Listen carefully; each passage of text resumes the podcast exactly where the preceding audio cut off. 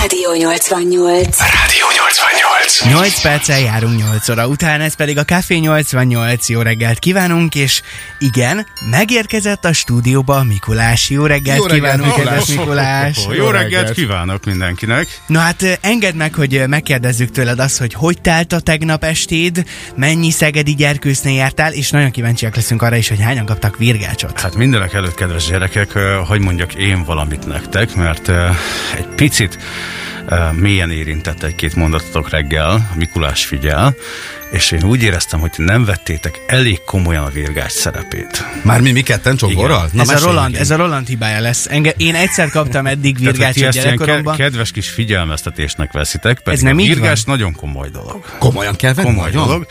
A krampuszok nagyon sokat dolgoznak vele.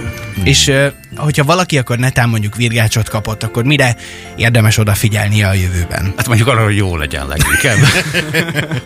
arra, Oké. hogy jó legyen, eh, és hogy ne kapjon többet, mert legközelebb a Krampus jön, ugye. De akkor nagyon remélem, hogy a szegedi gyerkőcök közül nem sokan kaptak virgácsot. A gyerkőcök kevesebbet, a felnőttek többet. Ugye, Kaptak hogy, a úgy, hogy a ma felnőttek? reggeli közlekedést elnéztem, a felnőttek biztos, hogy többet fognak Te kapni. nagyon szigorú vagy Mikulás bácsi most. Hát kénytelen Idén. vagyok. Index használat elmulasztása, kiabálás, idegeskedés, rohanás.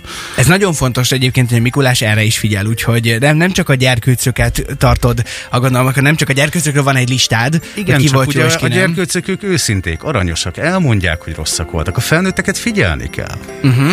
És téged ki figyel Mikulás bácsi? Hát engem mindenki. Téged mindenki figyel. Téged Most, mindenki ahogy más. például halljátok, ö, éppen a 88 hallgatói.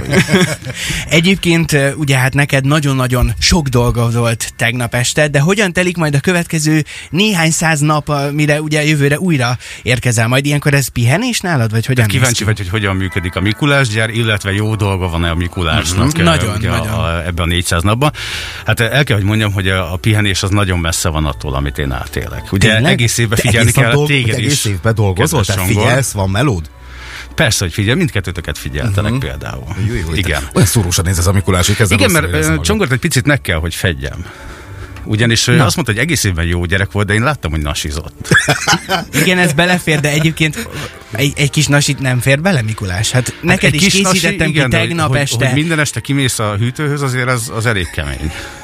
Valaki mást összetévesztettél valakivel, Mikulás, nem? Figyelünk, mindenre figyelünk egyébként. Tehát, hogy ö, ezért van az, hogy a Mikulás egész évben figyel. De úgy nem látom, Mikulás, te is alszunk. nasizgatsz azért évről évre, azért, azért te Mi- remélyesedik az Mikulás ablakba. bácsinak Tehát az a megvédem helyzet, hogy Csongit. ö, valahova mm, föl kell gyűjteni azt a sok kis párnát.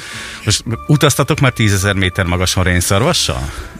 Még sajnos ez kimaradt. Mondjuk volt egy-két olyan buli, amikor azt éreztem, hogy tízezer méter magasan részárosok repkedek. Azt is Igen. láttuk. Azt is Azt is láttuk. Öm, nem vagyok benne biztos, hogy nem lesz egy kis virgács is még Aha. Aha. ott abba a cipőcskébe, bár úgy hallom, hogy te kaptál. Kaptam sajnos, igen. Kaptál, te nem, bevallottad. ennek a- Na aranyos. szóval 10 000 méter magasan azért ez a kis párnácska, ez vér. kell, Ez az kell, kell. ez kell. Mikulás, nagyon hálásak vagyunk ettől függetlenül, hogy itt voltál velünk ma reggel, és nagyon szépen köszönjük, hogy személyesen meglátogattál minket, meg hát a szegedi gyerkőcöket, és ö, már most nagyon várjuk a jövő évet, amikor újra És te érkezel. kaptál ajándékot? E, Te Érkezek. A Mik- szoktál? Mikulás bácsinak a szeretet az ajándék, ezt mindenki tudja. Aha. Aha. Nem úgy, mint a youtubereknek, akiket az egyre inkább figyelni kell, ugyanis egyre több a virgás náluk.